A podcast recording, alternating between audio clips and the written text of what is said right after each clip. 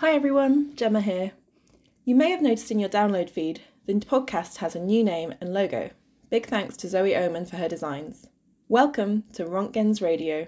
We've rebranded for a couple of reasons. The PEM podcast was a mouthful when said in full and was only really a test name while we waited to see if anyone was actually interested in a physics and engineering for medicine podcast. We're so glad you're interested, so it's time for a better name. It's also a chance to pay tribute to our scientific history. Wilhelm Röntgen was one of the fathers of modern medical technology, the first ever Nobel Prize for Physics for his discovery of the X ray in 1895. It'll be the same radio style chat show as before, talking about great new research every month with interesting people. So let's get straight into this month's episode with Dr. Rob Moss, lecturer in applied radiation physics at UCL.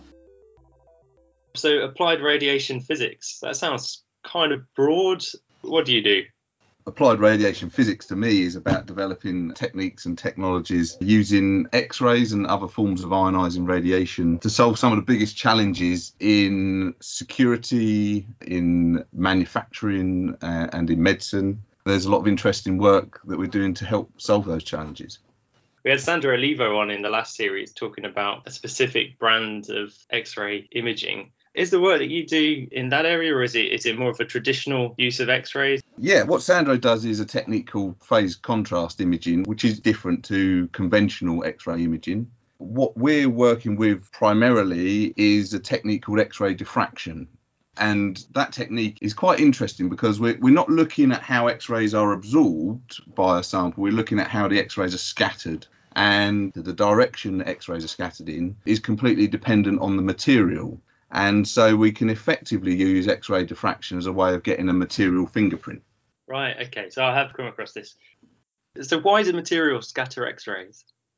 All atoms are surrounded by electrons, and the X rays can interact with those electrons directly. The scattering process that we're interested in is called coherent scatter. And what that means is we, we have an X ray come in, it interacts with an electron, and then it is caused to change direction, but it keeps its energy. Now, because atoms are located at a distance that is comparable to the wavelength of the X rays, where you get scattering from neighbouring atoms, you get constructive interference. And it's that constructive interference that gives rise to different scattering intensities at different angles. So, really, it's an interference effect. And so, if the distance between the atoms changes slightly or the type of atom changes, that's how we end up with differences in the diffraction pattern the X-rays will scatter off any atom, and if you've got two close together, then that's going to determine the interference pattern that you get on the other side. That's correct. Yeah. Right. Okay. I think I jumped the gun in the way that I often do and assumed we were talking about imaging because that's what I'm always thinking about. But X-ray diffraction, and not really an imaging technique, is it? I guess you get a kind of image out the other side, but it's more about sensing and fingerprinting. Is that right? What's really interesting is that you really need to combine a technique like X ray diffraction with imaging. And the reason for that is to be able to contextualize the result that you get out. Examples of where we've used it is in security screening and for cancer diagnostics. But the X ray diffraction result in itself is not really enough to tell the security operative or the surgeon or the pathologist what's going on. So you need to combine it with some kind of imaging. Okay, so you will do X-ray imaging at the same time as doing X-ray diffraction. Yeah, that's right. X ray imaging definitely, but actually, optical imaging can also be useful because you can overlay the result of the X ray diffraction on top of something that the operator is already very familiar with. Yeah, okay. So, could you give us an example of what you might do in, say, you've piqued my interest with the security? What might you do with X ray diffraction in security? Well, a common security application is uh, screening baggage at airports. So at the moment, you know that you put your bag on a conveyor and it goes through an x ray machine, and that just captures a standard transmission x ray image. One of the problems is that identifying a suspicious item relies on the operator visually looking at an image, which is then prone to human error. But when they do identify something that's suspicious, the process to clear that alarm is quite lengthy. So they have to take the bag off, they have to go with the passenger and they have to open it and they have to manually sort through the bag. X-ray diffraction offers an almost an add-on capability to the normal screening that's done at airports where you can use it to get a material fingerprint for the suspicious item whilst it's still in the bag. So you could imagine that if you were interested in looking for explosives, you would measure the item of interest and then you would compare that to a database of diffraction measurements of different types of explosives. This obviously is a is a good thing because it increases the throughput at the airport and it also means that people don't have to get right up close to items that may be dangerous. When you talk about fingerprinting, does every single material in the world have a diffraction fingerprint that you'd be able to recognize or is it specific things like specific explosives for example? Yeah, so in theory, every material has a different fingerprint. So X-ray diffraction relies on the position of atoms in the material, which atoms are next to which and how far away atoms are from each other. And by definition, every different material must have a different atomic structure. So theoretically, every material has a unique fingerprint. There are some technical limitations that mean that it can be quite challenging to resolve one type of material from another, but in an example like security screening, you know that you are interested in identifying explosives and drugs and chemicals and, and that kind of thing. So, so you can automatically already slim down your database to those items of interest. What I can't get my head around with this, Rob, is the scale because I think I understand this idea that you put X-rays through a material and depending on the atomic structure, so the shape on a really atomic scale, the X-rays scatter in a different way. So if you look at the directions they come out at, then you've got this fingerprint based on this kind of map of directions of the x-rays. But that's obviously on a very tiny scale this interaction. I can't get my head around how this would fit into something like an airport scanner where i can see a human sitting there looking at a big image of a suitcase. But then how how do we link this macroscopic world to this tiny fingerprint that must exist on a nanometer or sub nanometer resolved scale so the diffraction pattern depends on that sub nanometer scale, but you want to get an average over the whole material. So if your material occupies a fairly large volume, then actually what you need to do is be selective about where you're measuring from. So a suitcase is perhaps several tens of centimeters thick.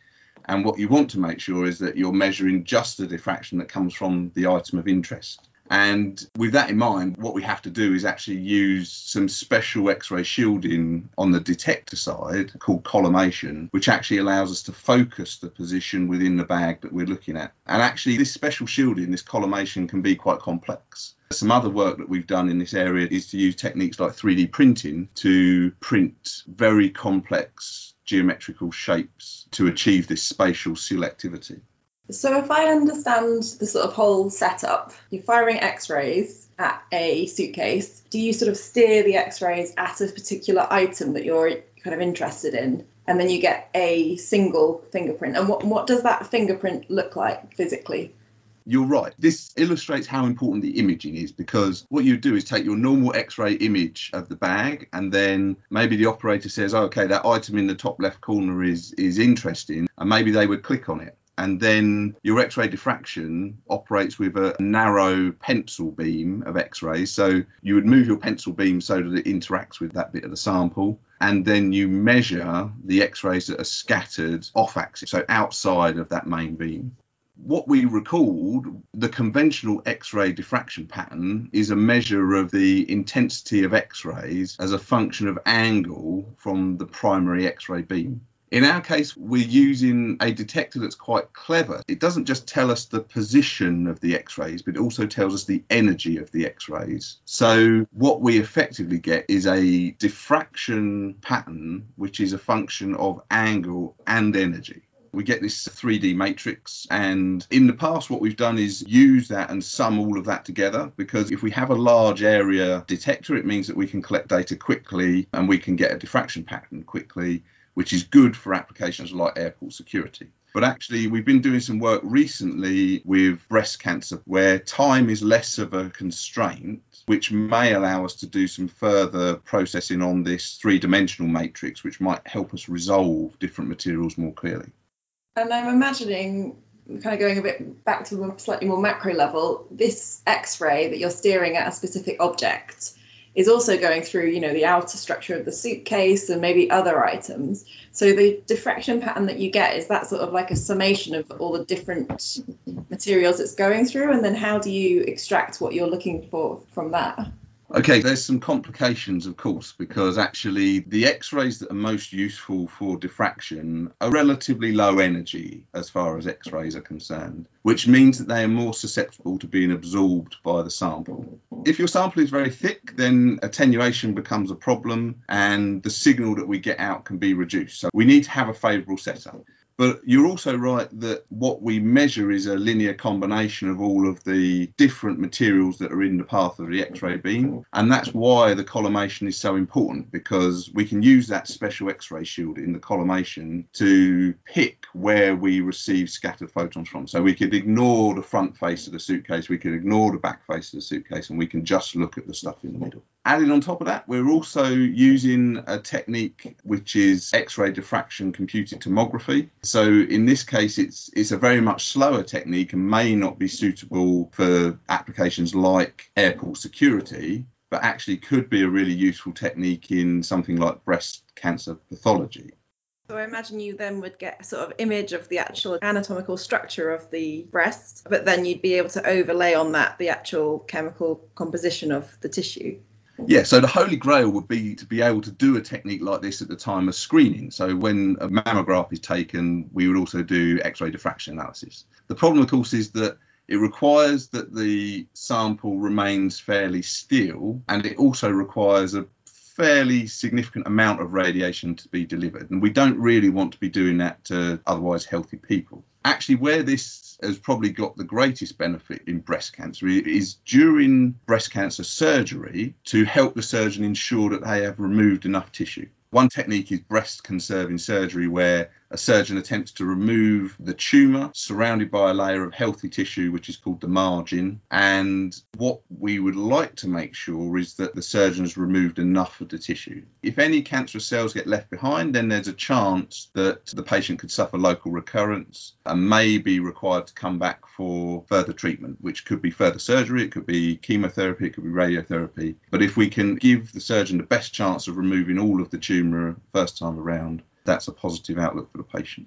You might take a chunk of tissue out and put it in an X ray diffraction imaging machine and say, is the margin of this piece healthy or cancerous? And if it's healthy, you know you've done enough. Exactly, that's right. Yeah, if we can confirm that there's a healthy tissue margin around the whole specimen that's been excised, then we're good to go. So, what is it about X ray diffraction that allows you to identify cancerous from non cancerous parts of tissue? Yeah, this is really interesting, and I, I, don't think anyone has really come up with a completely conclusive reason. The most likely hypothesis is that cancer leads to rapidly growing cells, and those rapidly growing cells are associated with a collagen structure that is in some way altered compared to the normal. And actually, X ray diffraction is sensitive to that collagen arrangement. And so we, we think that it's this variation in collagen it's actually quite easy to distinguish between fat and other tissue, but it's slightly more tricky to differentiate between normal healthy tissue and cancerous tissue. But breast cancer comes in a lot of different forms, and so actually doing a full analysis of all of the different types of cancer is probably some work that's outstanding and needs to be tackled. Where on the sort of clinical practice to pure research scale is this? There's been quite a bit of work done in the past looking at X ray diffraction and breast tissue, but all of that work has been done with a laboratory setup that's fairly slow, not really geared for clinical deployment. It's only really been in the past, I don't know, five years or so where we have started to develop this technique that uses this three dimensional we get this 3D matrix of X-ray diffraction data, which would allow us to go at a speed that is more suitable for clinical deployment. We had a study funded by Breast Cancer Now, where we did a pilot study in collaboration with uh, Dundee University, where we obtained a, a, relatively small number of breast tissue samples. Uh, and those breast tissue samples were selected by the pathologist to include some amount of healthy tissue and some amount of cancerous tissue. We used our diffraction technique to collect diffraction data, and we got a good publication out of that. but we've actually uh, doing some further work now to reanalyze that data because what we want to do is to use machine learning and artificial intelligence which have a innate ability to really tease out what are the very subtle variations between different diffraction patterns and therefore different tissue types so that's where we are. We're still a lab based system, but we can envisage what the clinical system looks like. It's a unit that's probably about the size of a desktop printer. It has a sample holder that you put your excised tissue in, and it does X ray imaging. So maybe it does 3D imaging of the specimen, and then it also does diffraction and perhaps three dimensional diffraction, so uh, X ray diffraction CT, and presents that to the surgeon or the pathologist that's there at the time of surgery. And so they have the diffraction data presented to them with the image that they're already very familiar with analysing. What form would the diffraction data take in that kind of scenario, Rob? Because presumably the surgeon doesn't want to see data about which directions x rays have scattered in. What would you turn that into? probably the most useful thing is to have some sort of color code overlaid on the underlying image. And what we're looking at is using techniques like machine learning and artificial intelligence to do some sort of automated classification Maybe it'll have some database that it looks up against, but maybe what it's searching for is for key features and making some assessment of the diffraction pattern to classify it as fat or as normal healthy tissue or glandular tissue or whatever it classifies it as, and then overlay that as a color code. What pathologists do is they take images and then they draw a boundary between different tissue types. So maybe you could have the computer present that in the same sort of way, drawing a boundary around things. I don't think there would be any situation where the surgeon or the pathologist would be interested in looking at the raw data that's going on behind the scenes. So it sounds like to actually get this device into clinical practice, it's going to take a huge team of people. Because I'm already thinking, like, if you wanted to have the computer draw around an area of suspicious tissue, you'd want to have some computer scientists involved, and maybe some chemists, and then obviously you want to include the doctors and the clinicians that you're working with. So, what does your team look like, and what angles are they attacking this problem from? It always amazes me when you start to think about projects like this, the scale of it and the skills and the expertise that you need to pull it off. And at the moment, we're reanalyzing that data, and actually, it's some colleagues from the Department of Statistical Sciences that are looking at that. So we're starting to be tied up on the maths side. We have got clinical input from Cheltenham. So we have a radiologist and pathologist from Cheltenham on board. We also have a breast cancer surgeon from UCLH who's very interested in our work. And we're actually at the stage now where within my local team, we're starting to put together our thoughts of how we take this forward towards funding. So you've got this team of people from all different mm-hmm. backgrounds. What exactly is your background? I'm a physicist by training. I started by doing an undergraduate master's degree at the University of Kent, and actually, I stayed at Kent to do my PhD. My PhD was looking at the structure of different types of glass and these glasses were all developed for biomedical applications. I was using techniques like X-ray diffraction and neutron diffraction to look at the structure. We were using these phosphate-based glasses where we were adding metal to them. Now, phosphate glasses can be tailored in such a way that they will dissolve in the human body, so they can be used as temporary supports after surgery, for example, and then over time they'll dissolve and disappear. But if we add metals like silver and copper and zinc, those ions also get released as the material dissolves, but they have an innate antimicrobial effect as well. So, effectively providing sterilisation of the wound site, which has the effect of reducing the number of people that need to have antibiotics administered because of infection after surgery. And then after my PhD, I looked at postdocs, but I wanted to get a job that was kind of forever. I didn't like the idea of fixed term contracts and that kind of thing. So I finished my PhD and I went and worked for the Ministry of Defence at the Defence Science and Technology Laboratory. I spent four and a half years there, and most of what I did was using techniques like X rays and neutrons for the detection of improvised explosive devices. In the first instance, This was really about supporting the efforts in Afghanistan because those operations were still underway and still a, an important aspect of UK defence. But then, as that started to wind down, we started to look more at homeland defence, and so I was starting to get more involved in more conventional homeland bomb disposal. So, someone finds a suspicious package left on a train platform, and someone has to do something about it. The techniques that I was employing there were techniques like X-ray diffraction, you know, similar way that we've talked about. So at that time, I was using techniques like X-ray diffraction to look at the different types of explosives that are left in these uh, devices, and also a technique called X-ray backscatter imaging. Transmission imaging is great. It's probably the highest resolution image that you can get of something through a barrier but it does require that you have a source on one side and a detector on the other side. And so that can be difficult in a situation where a bag has been left against a wall, for example. So X-ray backscatter imaging allows you to capture an image of the internals of a device from one side. One of the challenges in that situation is that everything needs to be mounted on a robot because uh, you don't want to send people down close to something that is potentially dangerous.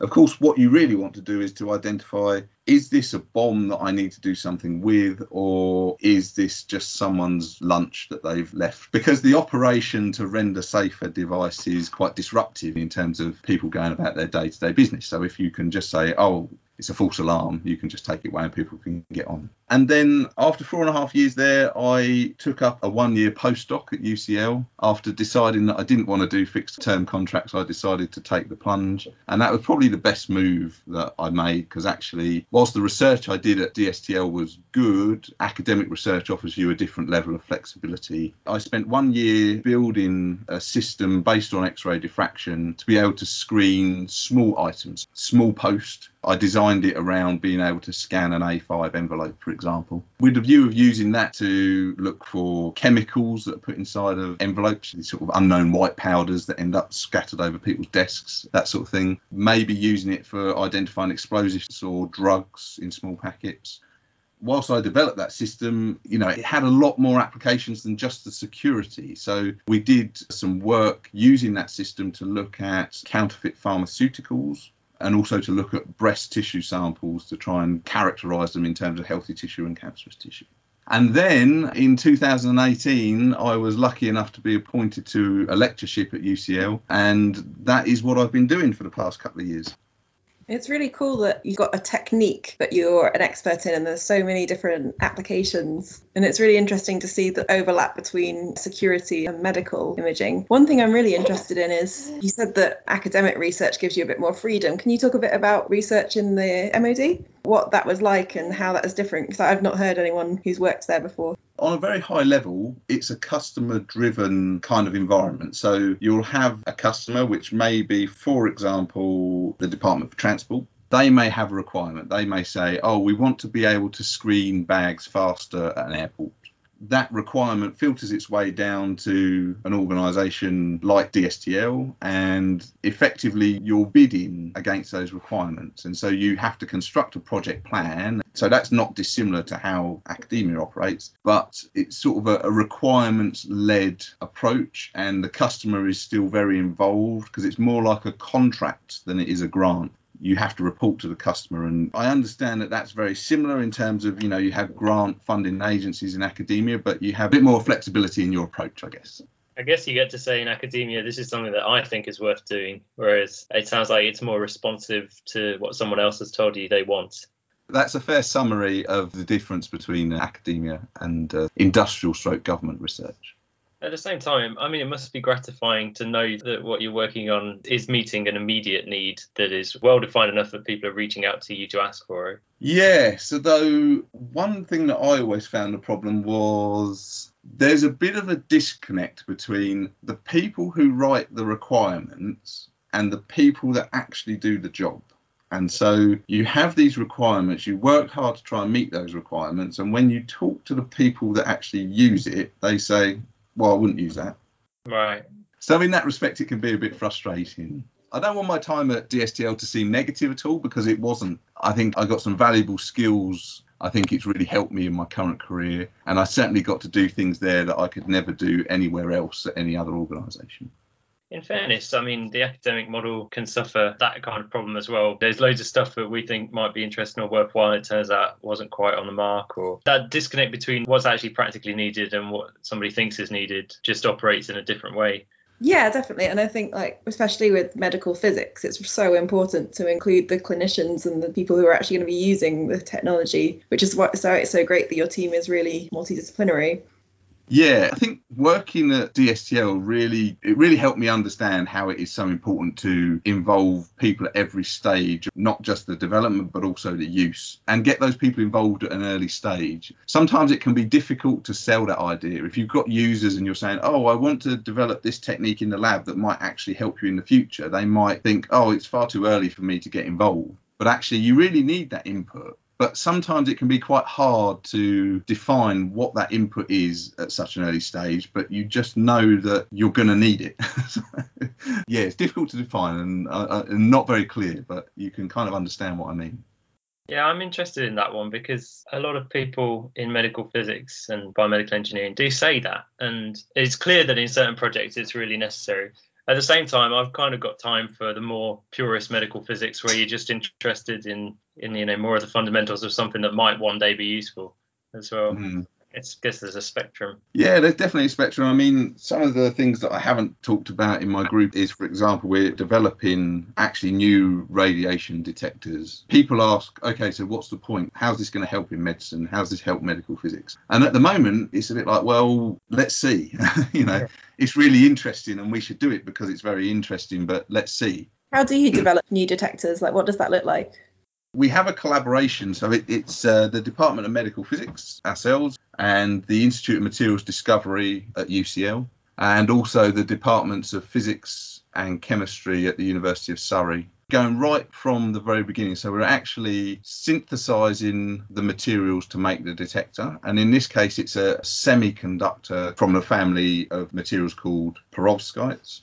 So we're synthesizing this material. We're creating a device. In this case, we are pressing the powders that are created from the synthesis. We are adding metal contacts on the front and back faces. We end up pressing these pellets, these sort of tablet shaped things. We add a, a gold contact on the front and the back face. So now we have kind of like a sandwich and then we connect those two faces to a voltage source and when X rays interact with the perovskite material, they actually have the effect of liberating electrons. And those free electrons are then able to drift through the material, and that movement of charge is a current, electrical current. And so when we turn the X rays on, we see an increase in the electrical current, and that is the fundamentals of a solid state X ray detector what's the key difference with this new type of detector, this new type of material compared to a conventional one?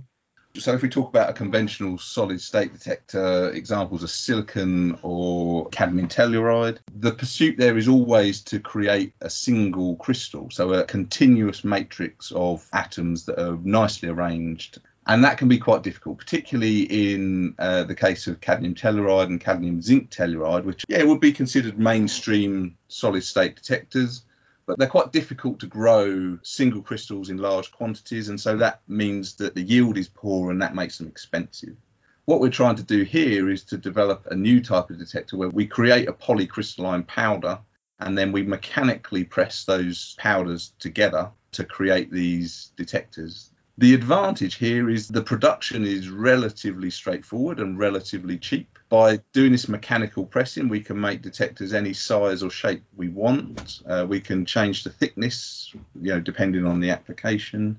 And then we can start doing some clever things. So not just putting a single metal contact on the front and back face, but actually put in a matrix or a set of pixels on the faces, and we can then start to use it to create images. So now we have sensitive pixels rather than just a large sensitive area a further interest is being able to change the chemistry. So perovskites is a family of materials where there's some examples of some very common ones which are easy to make, but actually you can start to do some more complicated chemistry where you can start to introduce elements that have some affinity for absorbing neutrons and being able to do gamma and neutron co-detection would be quite a significant achievement in the world of things like nuclear security we can then use the output of the detector to be able to not just say there is a source of radiation present, but tell what type of radiation is present. That is an interesting avenue, but we're at the stage at the moment where we're just trying different things with these materials to see what we can achieve.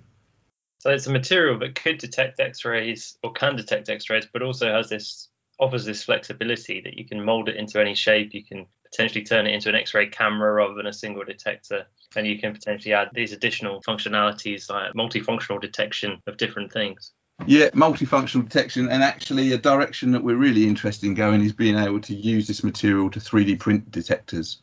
There's already conductive filament available on the market, but actually, could we mix our material with that conductive filament to, in some way, create a radiation sensitive printable material? And that, I think, would be really quite an interesting thing to achieve. I mean, it sounds cool just straight away. Yeah, it, it, definitely sounds cool. I think the, the bonus of that, it gives you ultimate flexibility on constructing your detector in geometries that maybe isn't possible by conventional methods. Rob, can you explain like a couple of examples maybe of why we need different shapes? Like when might we need a different Oh, shape? Ah, yeah, okay. So a need for different shape detectors. I mean, there's a couple of applications.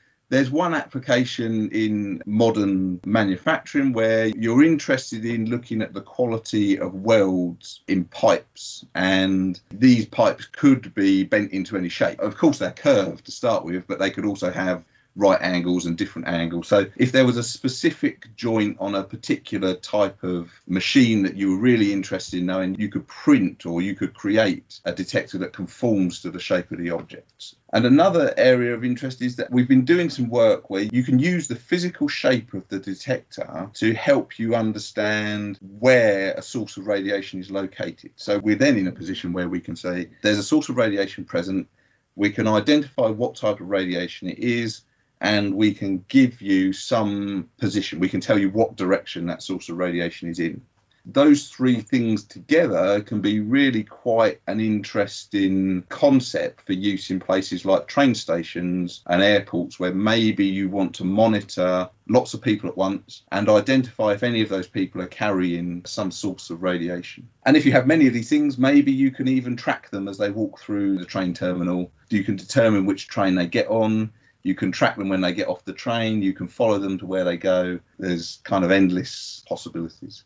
I guess one part of what I'm interested in is how do you turn an X-ray diffraction pattern into knowledge about what it is you're looking at? But how do you know it's that material and not some other material? You've hit on a good point, and actually, this is probably one of the biggest challenges going forward. Until now, we've relied on relatively simple approaches to data analysis. So, using fairly basic techniques like principal component analysis to kind of group materials of a similar kind together to sort of tell us what sort of family they come from.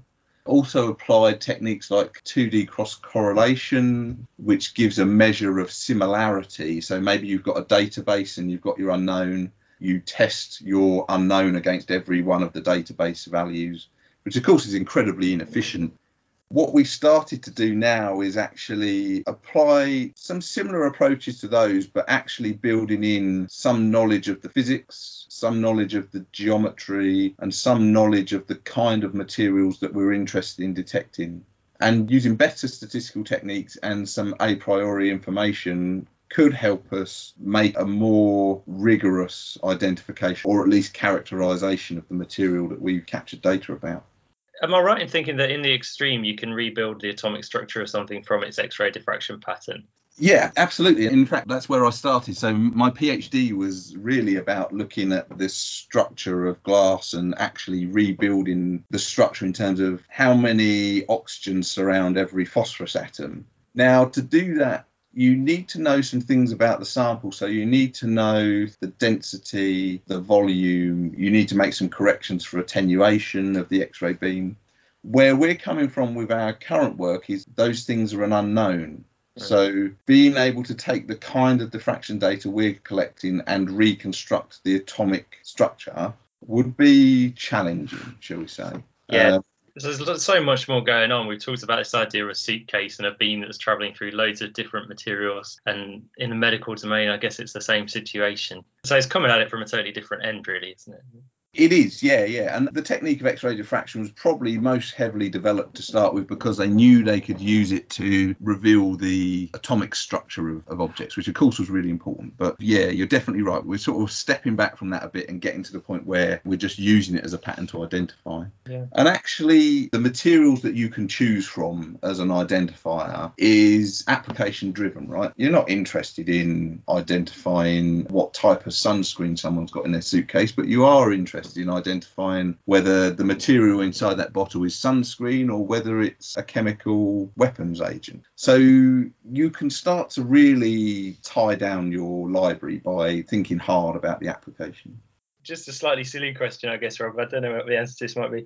Whether there are amusing examples of similar materials or like really dissimilar materials that happen to have the same X-ray diffraction pattern. An extreme example might be if somebody's sandwiches did have the same X-ray diffraction pattern as some kind of explosive, and they kept getting their one type of sandwich picked up on an airport scanner or something like that.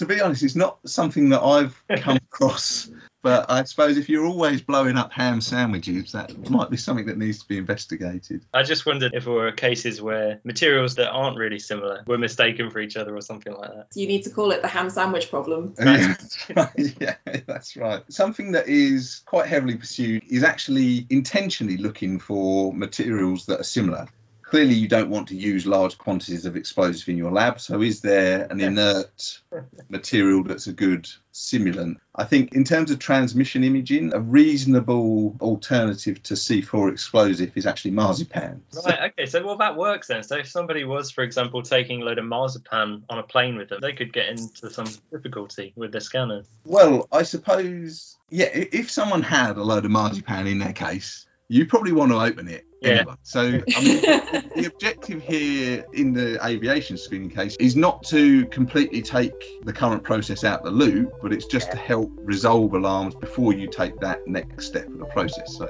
I, I suppose he's saying that uh, you might recognise the cake. There might be other clues that it was marzipan. maybe, maybe it's the it's the birthday candles alongside there.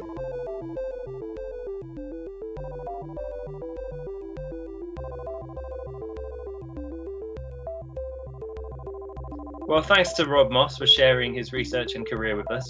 This was a University College London podcast presented by Gemma Bale with myself, Jamie Guggenheim. It was produced by Billy Dennis with music from Kevin MacLeod. And if you like the podcast, please do share it. Gemma and I will be chatting with a new researcher at the end of each month, covering a different area of medical physics and biomedical engineering. If you're interested in studying with us at UCL, please visit our department website www.ucl.ac.uk forward slash medical hyphen physics hyphen biomedical hyphen engineering. We have undergraduate and master's courses, including study by distance learning, and PhD vacancies, which can be found on our website at various times throughout the year. You might also consider following the department on Twitter at UCL MedPhys, that's UCL MEDPHYS. Bye for now. Bye bye.